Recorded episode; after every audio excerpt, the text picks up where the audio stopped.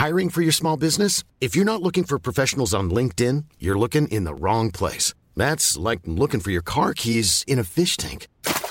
LinkedIn helps you hire professionals you can't find anywhere else, even those who aren't actively searching for a new job but might be open to the perfect role. In a given month, over 70% of LinkedIn users don't even visit other leading job sites. So start looking in the right place. With LinkedIn, you can hire professionals like a professional. Post your free job on linkedin.com/people today.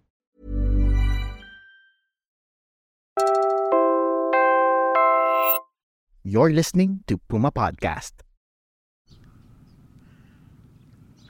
Nasa munisipyo kami ng Laurel sa Batangas. 3 years since the eruption of Taal Volcano. Kasama namin si Dr. Rina De Luna, who volunteered in veterinary medical missions when Taal acted up. Doc Rina recalls for everyone what it was like to be in one of the most devastated areas at the time.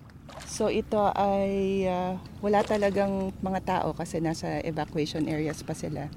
Gray siya kasi puro ashfall. Yung daan hindi pa siya sementado. Yung access dito hindi pa ganun kadali. Patay lahat ng vegetation dito.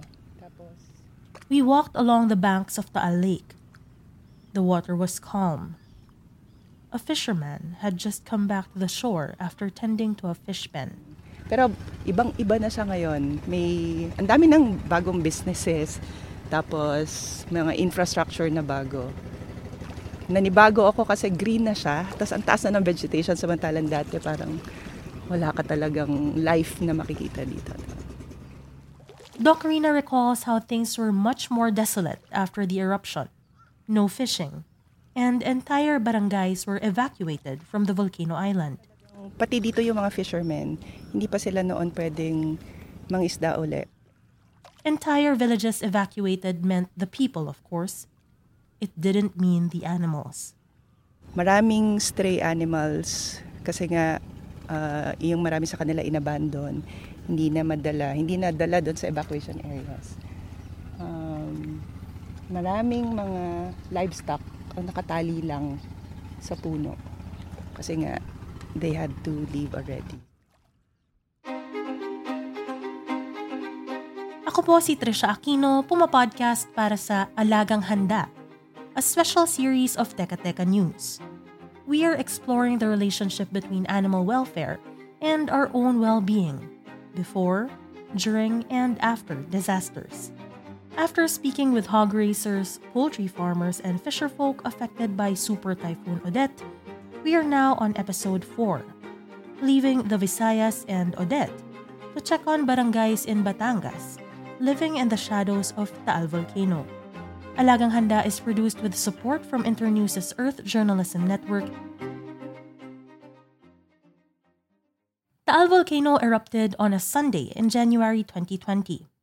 The very next day, Doc Rina was called to the Batangas Provincial Office by the Provincial Veterinarian. As a teacher at the University of the Philippines, Los Baños, Doc Rina had ties with many vets in public service. Her mission, organize the volunteers from different animal welfare groups. There was a lot to be done, a lot of ground to cover.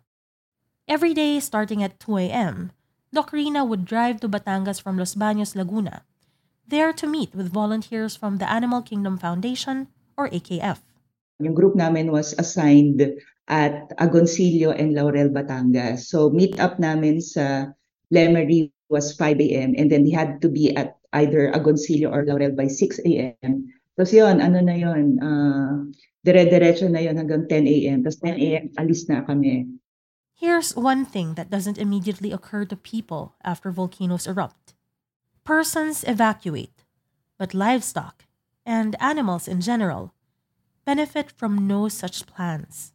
Another thing we don't think about, Doc Rina says, even livestock away from or that make it out of the immediate areas affected by eruptions quickly run out of food. Kasi syempre dahil covered with ash yung Batangas, wala kaming makuhang grass doon to feed yung mga ruminants. So dito pa lang sa Los Baños, nagtatabas na kami, no?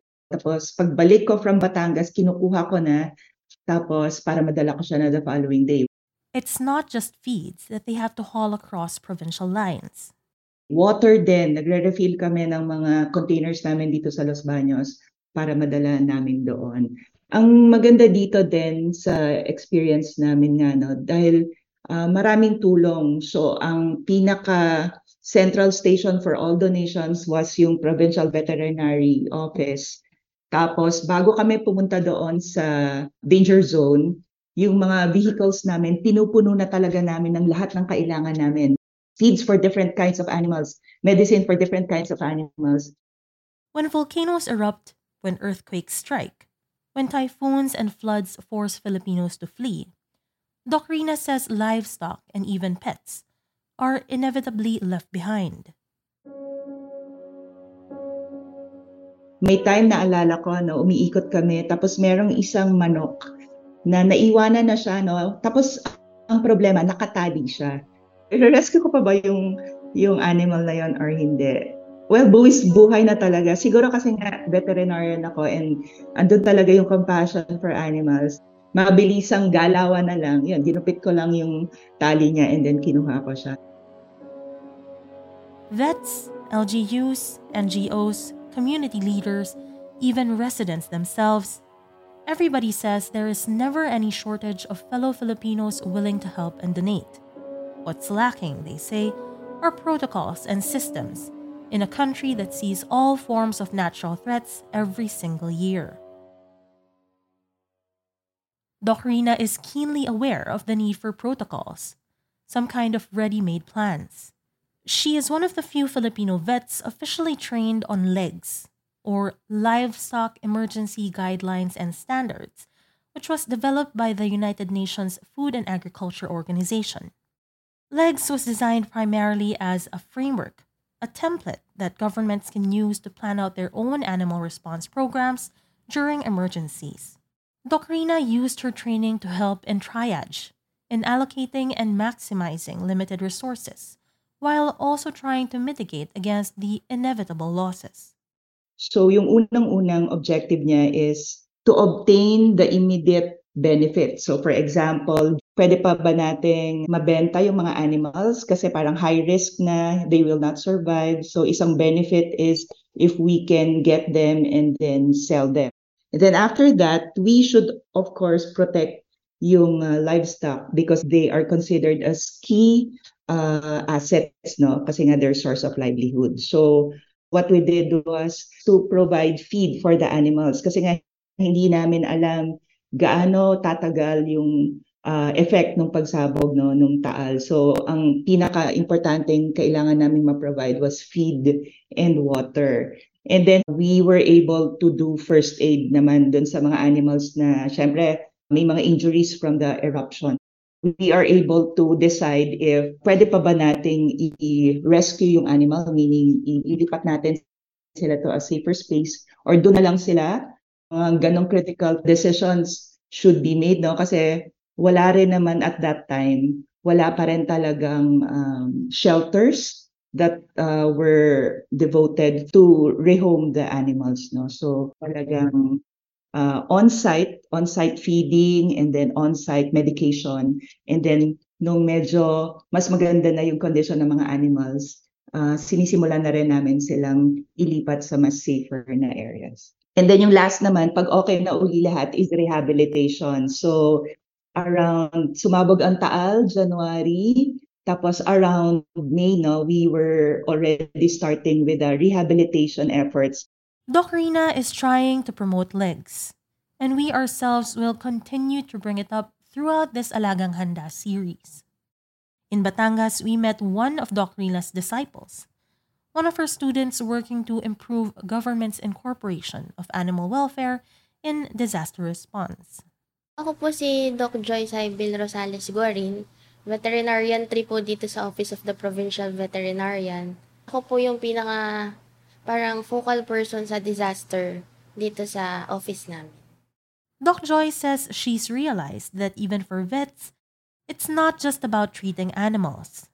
Bago din sa amin yung activities ng sa disaster kasi nasanay kami na ay ito kami, magda-diagnose kami, magti-treat kami. More of yung animal health, regulatory concerns, or kaya yung mga animal production and management side. So, nung nagkaroon ng Taal Volcano eruption, talagang parang nagimbal kaming lahat. Kasi nga, bago sa amin ito na may kailangan kaming gawin. They immediately went to the affected cities and municipalities to see the situation for themselves, and that would allow them to respond accordingly. What they saw were problems that went far beyond what animal doctors are trained for, but any kind of professional alone was trained for. There were animals that their owners had left behind. Pigs were trapped in their corrals, the ashfall having caused the roofs to fall in. Horses roaming Taal Volcano Island were injured and had trouble breathing due to pollution. Siguro po yung mas madali maisip ng tao ay yung sura ng shock sa isang nasalantang tao. Meron bang corresponding na ganong itsura ang mga hayop? Meron, kasi makikita mo din dun sa mga mata nila yung kailangan namin ng tulong. Lalo na yung mga small animals. Kitang-kita mo dun sa mga mata nila kasi sanay sila, kasama nila yung family nila. Tapos naiwan sila. Ano yung gagawin nila? Sana magkita pa sila ng family nila. When you say small animals, that's dogs. Attorney Heidi Marquez, the president of AKF. Again, that's the animal welfare org that Doc Rina volunteered with during the Taal eruption. She had her own encounters with animals that were left behind. We were going within the different barangays, and we would discover abandoned piggeries, we would discover abandoned poultries and all, and goats. But there was this very, very significant place in Barangay Buso Buso in Taal. When we were, walking and going around, we heard piglets squeaking, noises and scratches all over. And when we went, we saw this piggery. The roof, the debris and all have crushed on the pigs. There were piglets also that died because there's a mom that maybe out of stress died. And some piglets were, left to fend for themselves. And so we rescued this piglet. We treated the remaining pigs. But the challenge there is how to take them out of the rubble, because it's not just risky on the part of the pigs that were left behind there in that piggery, but it's also risky for us because any movement might affect whatever remaining posts or bearing, and it might also injure or crush people. So we were moving slowly, one by one, cleaning, removing the debris, removing the muds, and it's knee deep of mud because it was raining really also consistently at that time, and we were taking out the piglets that has died and separating those that survived. And we organized also a team that would go back in the next few days to rebuild the piggery. The owner of the piggery, when he saw what we're doing, he dropped on his knees and he cried. He cried, and then he said, "I was scared that my stock, my pigs would be stolen. I come here to feed it every now and then, but I was so helpless because I'm alone and I couldn't do anything to bring the debris out." But when he came back and saw we were cleaning up, we were trying to remove the debris, and we were treating the pigs, he really fell on his knees and started to cry.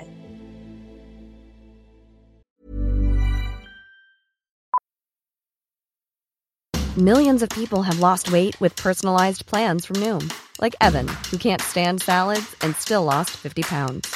Salads generally for most people are the easy button, right? For me, that wasn't an option. I never really was a salad guy. That's just not who I am. But Noom worked for me. Get your personalized plan today at Noom.com. Real Noom user compensated to provide their story. In 4 weeks, the typical Noom user can expect to lose 1 to 2 pounds per week. Individual results may vary. Burrow's furniture is built for the way you live. From ensuring easy assembly and disassembly to honoring highly requested new colors for their award-winning seating, they always have their customers in mind. Their modular seating is made out of durable materials to last and grow with you. And with Burrow, you always get fast, free shipping. Get up to 60% off during Burrow's Memorial Day sale at burrow.com/ACAST. That's burrow.com/ACAST. burrow.com/ACAST. The provincial vets say it's not just about individual volunteerism. Quickly developing a system in an unfamiliar situation was crucial to the responder's success. Gumawa agad ng communication letter, pagpapatawag ng meeting sa lahat ng stakeholders na pwedeng makatulong, cooperating and coordinating agencies, including animal welfare groups, para makapagbuo tayo ano ba yung gagawin natin. So dito sa office, meron kaming parang pinaka-technical working group, yung core group na gumagawa ng mga plano, actions, and activities na kailangan gawin. Tapos merong gagawa nun sa ground. So para kaming, meron kami ditong parang emergency operations center, tapos meron kaming incident management team na gumagawa nun sa ground. Kung ano yung iba tong pangangailangan ng munisipyo, yun yung a-action na namin kaagad. Kung halimbawa po ang pangangailangan ay sa food, so nagpa-bump feeding, nagpapamigay ng mga food packs for the animals, feeds, nagre-repack dito, tapos dinidistribute sa ground. Bomb feeding, as in B-O-M-B, bomba, is the strategic positioning of food and water in an area where animals can easily go once they feel it's safe to come out of hiding. Pagdating kasi sa response na maraming apektado, hindi feasible na isa-isahin pa ng mga vet ang mga bahay. Meron ding ginawang rescue. Depende kung gustong ipa-rescue yung hayop kasi hindi pwedeng basta mag-rescue ng hindi informed or hindi authorized ng may-ari kasi magiging considered siya na pagnanakaw. Medyo nahirapan din kami sa part ng evacuation kasi nga since bago pa yun, okay, kailangan pala nating i-coordinate yung mga animal howlers namin kasi yung availability ng sasakyan, syempre nakatuon siya sa response na pang tao. So, kailangan namin ng sasakyan para sa mga hayop. So, ang pinaka-naisip namin is kailangan namin mag-coordinate sa kung kanino kami makakahiram ng mga sasakyan. So, nagtatawag kami agad noon ng mga animal howlers kung sino yung willing na mag-volunteer yung sasakyan nila para makapag-evacuate kami ng mga animals na gustong ipa-evacuate. That sounds simpler and easier than it is. Iba-iba ang laki nila, mula aso't pusa hanggang baka, kalabaw at kabayo. Hindi mo sila pwedeng pagsamasamahin sa iisang sasakyan kasi baka maipit ng malalaki ang mga maliliit. Magkakaiba rin ang mga pangangailangan nila. Yung mga aso't pusa kailangan ng cages. Yung iba, baka mga gat, kailangan lagyan ng busal. Yung sasakyan din dapat angkop. Baka makatalon palabas ang hayop habang nasa daan. Isa pang mahirap dyan is yung pick-up points. Kasi buti kung yung pagpipick up ay magaganap bago yung insidente. Pero katulad nung sa Taal, nangyari na yung insidente bago yung pagpipick up. Kasi kung before yung insidente ay alam ng farmer, ay dadalhin ko dito yung animal ko sa pick-up point. Mare-register siya dito, ma-identify siya dito, organized yung actions natin. Pero since nauna yung insidente, pipick upin mo siya sa lahat kung saan mo siya makikita. Tapos nagkaroon kami ng mga parang pinaka-shelters, temporary shelters, kung saang munisipyo willing na magtanggap at pinakamalapit doon sa naapektuhan. Meron ding mga small animal shelters na tumanggap ng mga rescue ng dogs and cats. Dapat may specifications ang mga shelter. But because it was a rapid onset event, the LGU made do with what they had. Gagawan lang ng kung kailangan lagyan ng trapal, kung lagyan lang ng konting bubong, kung anong structure ang meron doon, yun na yun. Like yung sa Rosario na shelter, yung ang mga nakakulong doon ay mga aso din, saka mga kambing, pero koral siya ng baboy.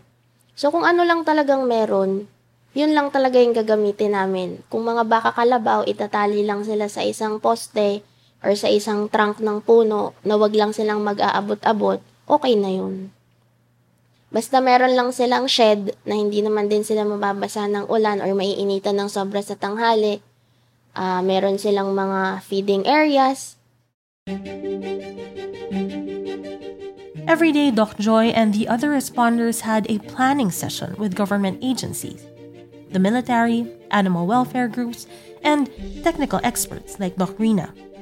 Constant communication was vital. All activities had to be authorized by the provincial vet. Otherwise, the responders might become the ones who needed rescue. Hindi pwede na mabagal yung desisyon. Tapos, susunod ka kung ano yung policy and direction din ng ating local chief executive. So, gagawa namin siya ng objectives. O, ito yung gagawin natin today. Ito yung kailangan nating ma-accomplish. So, mag-strategize, gagawa ng tactics, kung paano, ilang tao yung ipapadala, anong gagawin nila dun sa ground, anong imamanage nila. Thinking of the long term, Attorney Heidi and AKF are lobbying lawmakers to revise the Animal Welfare Act so that animals will be included in disaster mitigation, planning, and response. This would define the role of barangay officials when it comes to animals in emergencies. This would also include the creation of an office solely dedicated to animal welfare. Of course, all of that would need funding and resources to be assured every year. We received a distress call na yung mag-inang baka. Sobrang emaciated, sunog-sunog yung katawan ng nanay na baka. So sabi ko, pumunta kami doon, nagpadala ko ng tao, and nearby, merong truck, military truck. And then we were begging, pwede po bang dalhin na natin ito? Kasi sa Provincial Veterinary Office, isasakay na po natin. Kasi kailangan po talaga itong matanggal dito at mabibigyan ng medical attention. Mamamatay po kasi itong mag-ina na ito pag hindi natin na bigyan ng immediate medical attention. They just looked at me and sabi niyan, hindi po kailangan lang, dito lang po kami. And they were just sitting. They were just preparing their lunch. So we were declined. Had there been a national plan for these farm animals to be rescued, to be taken away during times of disaster, before, after, or during, no? Then there can be some mitigation on the part of economic value or impact to the farm owners. We also have to understand that these farmers, pet owners, or farm owners, the reason why they would not leave their homes during disasters is because they care for the farm animals that, you know, that's left behind. We would see communities where men are hiding, and when we come in and bring feeds, and they would be hiding because they thought that they'll get arrested because they're left behind. So if there is an improved or better system of responding to farm animals or to farmers with animals impacted by emergencies, then it would be easier for us to also make these farmers cooperate and leave their community. If they can just be assured that people would come and respond and help them and their farm animals to also survive the emergencies, then things would be better.